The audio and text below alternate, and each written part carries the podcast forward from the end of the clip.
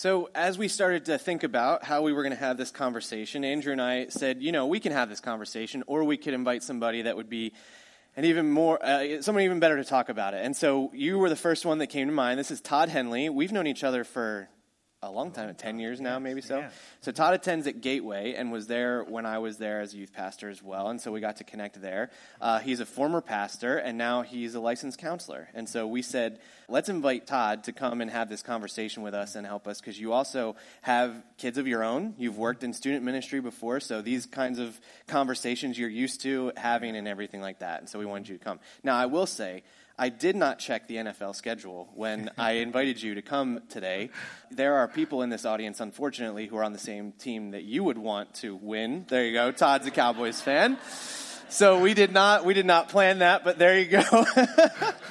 so you could connect with them after. But uh, we're so thankful to have you. I appreciate your friendship and everything you've done for us. So would you guys welcome Todd for me? Thank you, Pastor Corey. It is uh, it's always great seeing Pastor Corey and the First Lady, um, and it's wonderful to come back here. This is almost like coming back home because I was the youth pastor at Bethany Grace Fellowship for 12 years, and we did so much together back in the 90s and 2000s. And as I look in the crowd, uh, most of you weren't even born in the 90s, so you know how, how old I am. But uh, it, it is really a privilege and an honor to come here and, and just share with you about anxiety and, and, and about depression. Uh, something that'll help us um, to understand where I'm going this for the next few minutes is I want to show you a picture um, because statues are really interesting. Uh, many, many people are very familiar with these two statues. They, they are elegant statues, uh, very detailed statues. And the thing about statues is to make a statue, you, you need a certain type of graphite. And what that graphite does, something is poured into that graphite. And that graphite will hold whatever is poured into it under extreme heat. And because of that extreme heat, you can take a, a Lincoln or you can take a Lee, and it's so intricate. As we think about these next few moments, I want to encourage those who may struggle with anxiety and depression to continue to get help or to get help. And I also want to encourage the rest of us to reach out to them. Just like in these statues. To form a statue, you have something called a crucible. A crucible holds whatever is poured into it under extreme heat.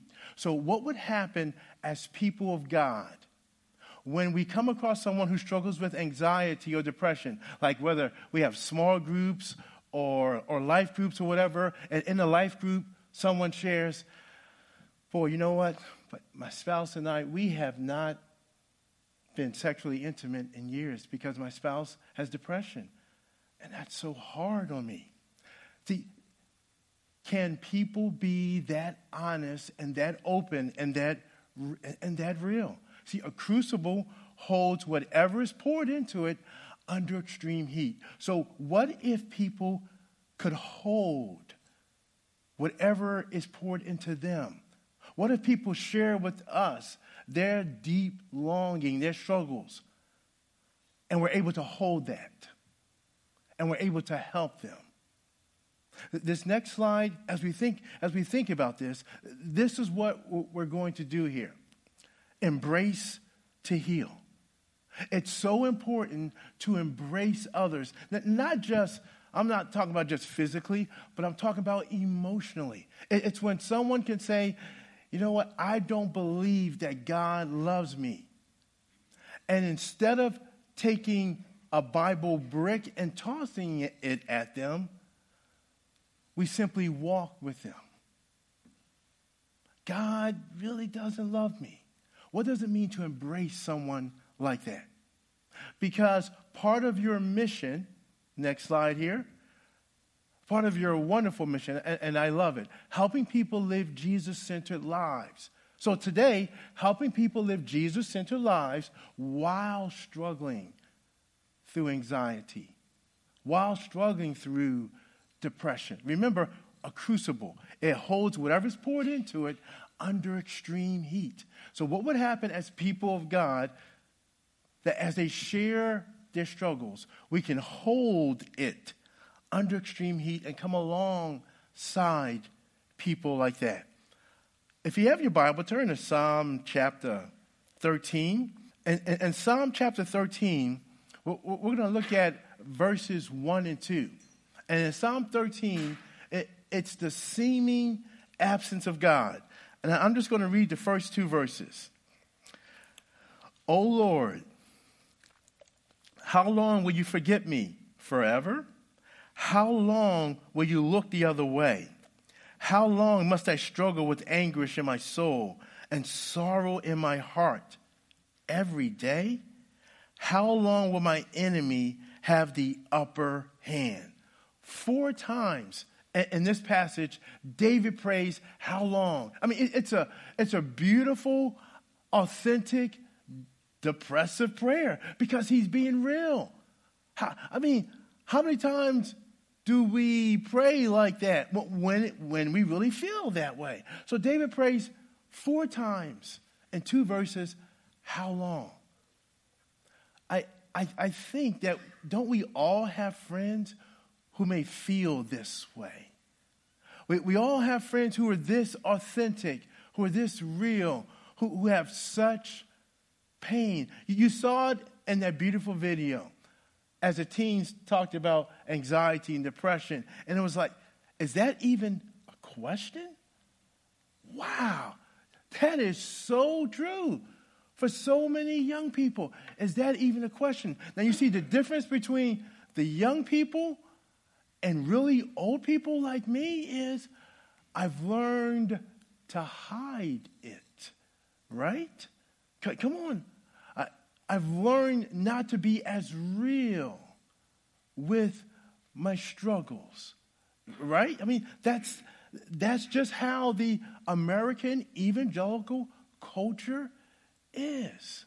I mean, can we just be honest about that? So David says, How long? Four times in two verses. How long, O Lord? And he says, How long, O Lord, must I struggle? See, David actually believes, he actually believes that God has forgotten him. Now, that's, that's really interesting because how long, oh Lord, will you forget me forever? Okay, he's forgotten me, but yet David is still praying. So when a person believes God has forgotten them and is still praying to them, it shows the deep struggle. Struggle means the anguish has been there for a while. And guess what? It's okay. It's, it's perfectly fine. It, it, it's okay. I, I, remember a few years ago, uh, it was this out. My mind is going here. I think it was the second or third daughter, you know, uh, the second one. As we were talking about depression, and she was going to be speaking at, at youth group. Hey, Dad, what should I speak on? I said, well, I know you can speak on dating, you know, but boy, um, they would love you. How about if you talk about how you struggle with depression? How about if you talk about that you have a father who deals with people's deep struggles but who struggles to help you. How about if you just share that? When someone has a struggle and they say things like, I don't believe in God, or I'm not sure God's going to come through, maybe instead of once again giving them a Bible verse or correcting them, walk with them. Here's a great thing you can say Tell me more. That's all. Tell me more. So, Struggle means the anguish has been there for a while. So David says, How long, O Lord, must I struggle with this anguish? This next slide, as we look at this verse. And then every day have sorrow in my heart. Sorrow, a feeling of deep distress caused by loss or disappointment. So it's normal for a person to have sorrow, to have deep distress. It's normal. It's, it's part of life. It's okay. And even though the Bible talks about do not be anxious for nothing. Yes, the Bible says that. And people do have anxiety. They, they do. Now, now, there are many of us where we may have anxiety, I don't know, 15 or 20 times in our entire life. But then there are others that struggle with it constantly. So every day, when there's everyday sorrow in the heart, because that's what he says. How long must I struggle with anguish in my soul, with sorrow in my heart? Every day. When there's sorrow in the heart every day, this is what it leads to anxiety, depression. When there's sorrow in the heart, it leads to anxiety and depression. So, what is real depression? Here it is. Real depression is being sad when everything in your life is going right. That's real depression. Being sad when everything in your life is going right. And, and you feel the stigma, don't you? Those of us who may struggle with it. You, it's easy to hide because it's so easy to say, like to post online, man, I can't get out of bed today because I, I, I, I work so hard or I walk so long and my leg is hurting. It's so easy to say that versus, I can't get out of bed today because I'm depressed. Can we be a crucible to those people who struggle with anxiety and depression? Who are those people in our community right here that they may frustrate you because they're always negative? They may frustrate you because they're always saying things that you may disagree with. They may rub you the, the wrong way. Be a crucible to them. A crucible holds whatever is poured into it under extreme heat. I, I have a friend. Some of you may think that that's not true, but yeah, th- this is true. What happened here? I have a friend who had some people who really disliked him. He, they disliked him so much. This is true, I'm about to say here. They disliked him so much, they decided to crucify my friend. And, and my friend being a crucible that he is, he held his pain and their pain under extreme heat. You see, what a crucible does, it, trans, it transforms something. You, those beautiful pictures that you saw, that's what it does. So that means when people are struggling and we hold their pain under extreme heat, when they're struggling, we are God is helping us to help transform that person. God is helping that person understand you're safe. How safe are others around us or in our life groups? How painful can people share? What pain can they share? And we simply say, you know what? It's okay. Yeah, it's it's perfectly, it's perfectly fine. So just going through this real quickly here. Some symptoms of, of depression anger, irritability. And, and, those of you who struggle with depression, you, you're going to pick up on this right away. This is nothing for you. For those of you who may not, be a crucible to this person. Anxiety and agitation, changes in appetite or weight, whether you gain weight or lose weight, fatigue or lack of energy. You're always coming home tired from school, from work. I mean, you're just you're just tired. Feelings of sadness or emptiness. You feel so empty inside. even when the worship is great. And I know every, I know this for sure, every Sunday morning here, you know, when Pastor Corey gives the conversation, I know you're just so blessed. Who, man, who wouldn't be? And yet, if you struggle with anxiety, depression, mm, there could be emptiness there. Feelings of worthlessness, hopelessness, or excessive guilt. Number seven, and, and, and, this is huge loss of interest in activities usually enjoyed, mysterious aches and pains with no discernible cause. This is where I struggle. I, I was going to spend more time on number eight than any of them. Because many times when people struggle with anxiety, depression, we come at it from the Bible, from God's Word, and all that is so important. But we don't realize how the brain, the emotions, the nervous system, the immune system, how they're all connected. Because that's God's design. And so that's why it's possible if you have anxiety or you struggle with depression, why, why your stomach can always be in knots.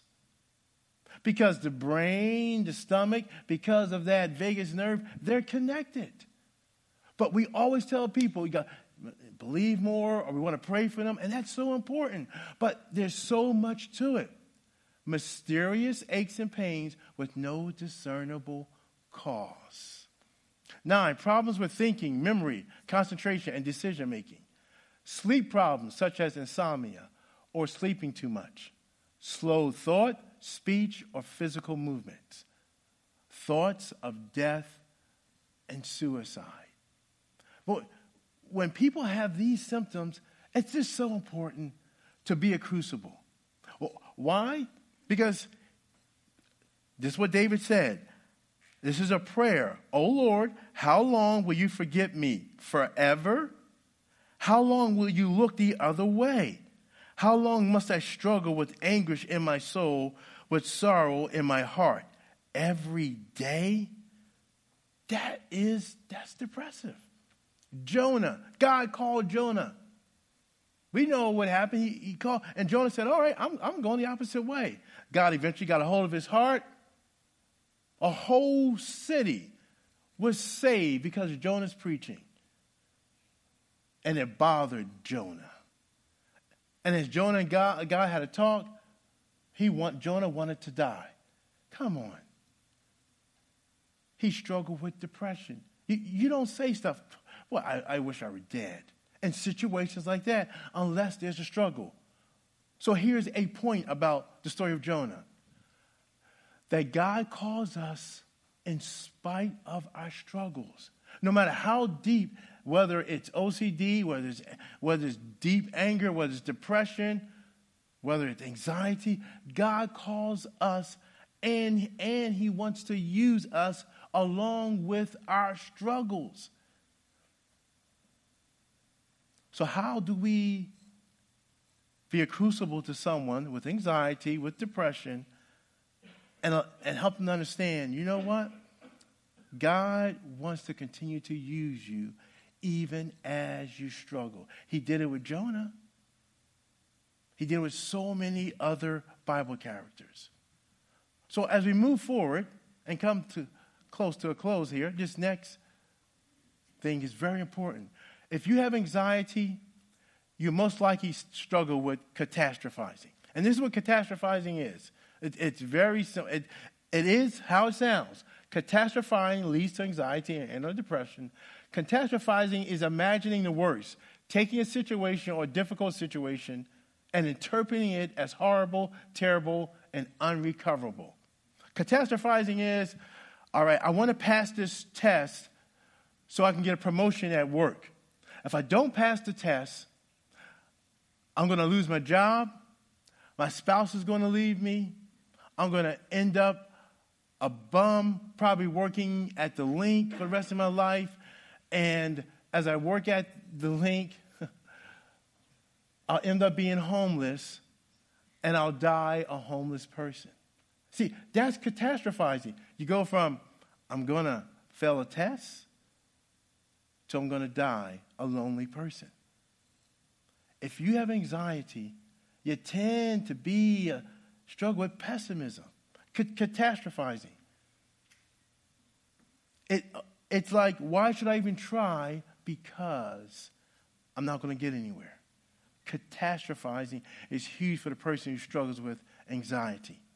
So, this next slide here. It's very important for us to embrace, to heal. So, how are we individually? How are we in our groups? I mean, we have phones to text too. How are we embracing others to help them to heal? One, for those of you who struggle with anxiety, struggle with depression, I want you to consider embracing counseling. Because nowadays, especially in the past 10, 15 years, therapists, they tend to be men and women who have struggled with something serious.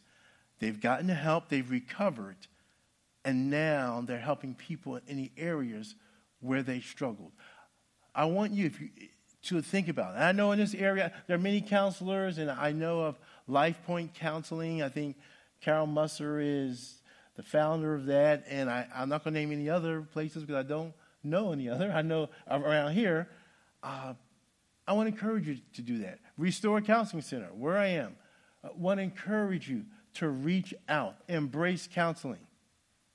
Something that is very important because God created the body and the brain, the mind. A good breathing technique. When you get it anxious, and if, if you struggle with anxiety and depression, you're most likely used to breathing techniques. But breathing in through your nose for four seconds and then breathing out through your nose for six seconds. Always take longer to breathe out, and this is why. The body responds to breathing. If you've ever been in sports or if you've been afraid and you're running, you're always breathing through your mouth, and your body is responding to that. But when you breathe through your nose, you're, you're, you're communicating to your brain and your body, everything is going to be safe. You can't breathe through your nose if you're being chased by a bear. It's, it's not possible.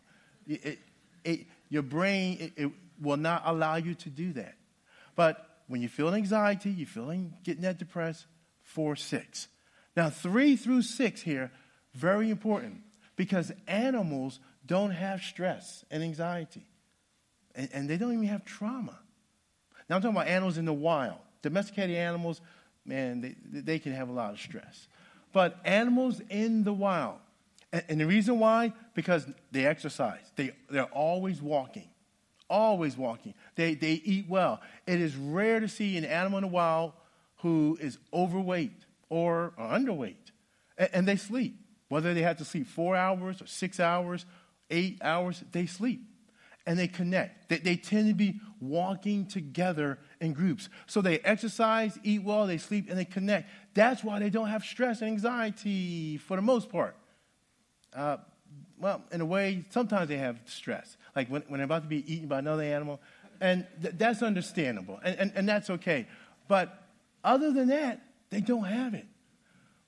We struggle with exercising, eating well, sleeping, and connecting. It is so important to connect with people.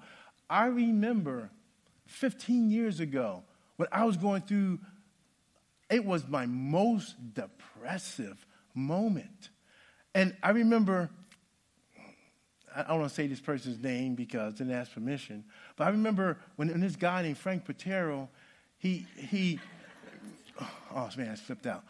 But I remember when he said to me, Todd, if you ever want to talk, I'm here for you. Whew. I'm here for you. You know what I say to my clients now? Because I, I, I deal with severe trauma. I'm here for you.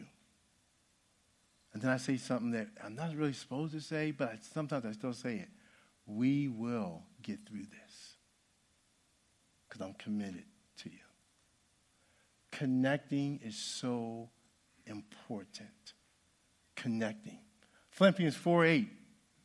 In the morning when you wake up, before you go to bed, Remind yourself of the good things that God has given to you. Remind yourself of the things that God wants you to think about. Philippians 4 8. Laugh. Look at a, a great comedian. You know, uh, funny movies. It's so important to laugh. And finally, number nine kind of goes with number six connect, connect, connect.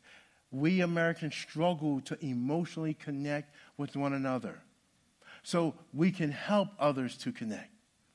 So, this next slide here helping people live Jesus centered lives while struggling through anxiety and depression. This is what God really wants us to do.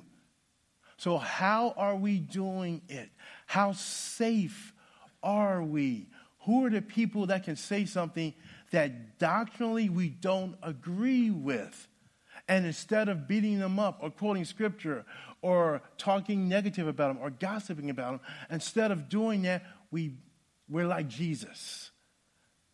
And we come alongside because we're a crucible. And we're saying to them, whatever you say, however you are, I'm going to be a crucible. However the heat is, I'm going to allow that heat to draw me closer to you, to pray for you, to be there for you, no matter what you're going through. So let's embrace one another to heal. Embrace people emotionally, embrace them mentally, asking them, What do you need? How can I be there for you? Tell me more. I will listen. Being Jesus to others. That's how we can have a Jesus centered life. And that's how we can help others who struggle with anxiety and depression. Let's bow for prayer. Dear Heavenly Father, to, to say that you're an awesome God is such an awesome understatement, but it is true.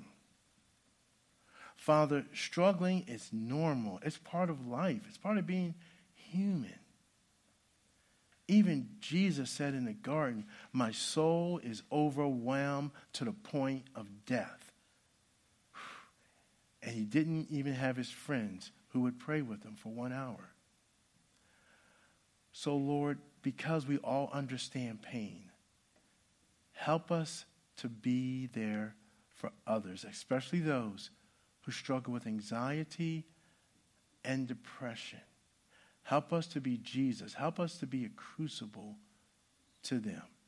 Help us to live Jesus centered lives. It's in the matchless name of Christ we pray. Amen.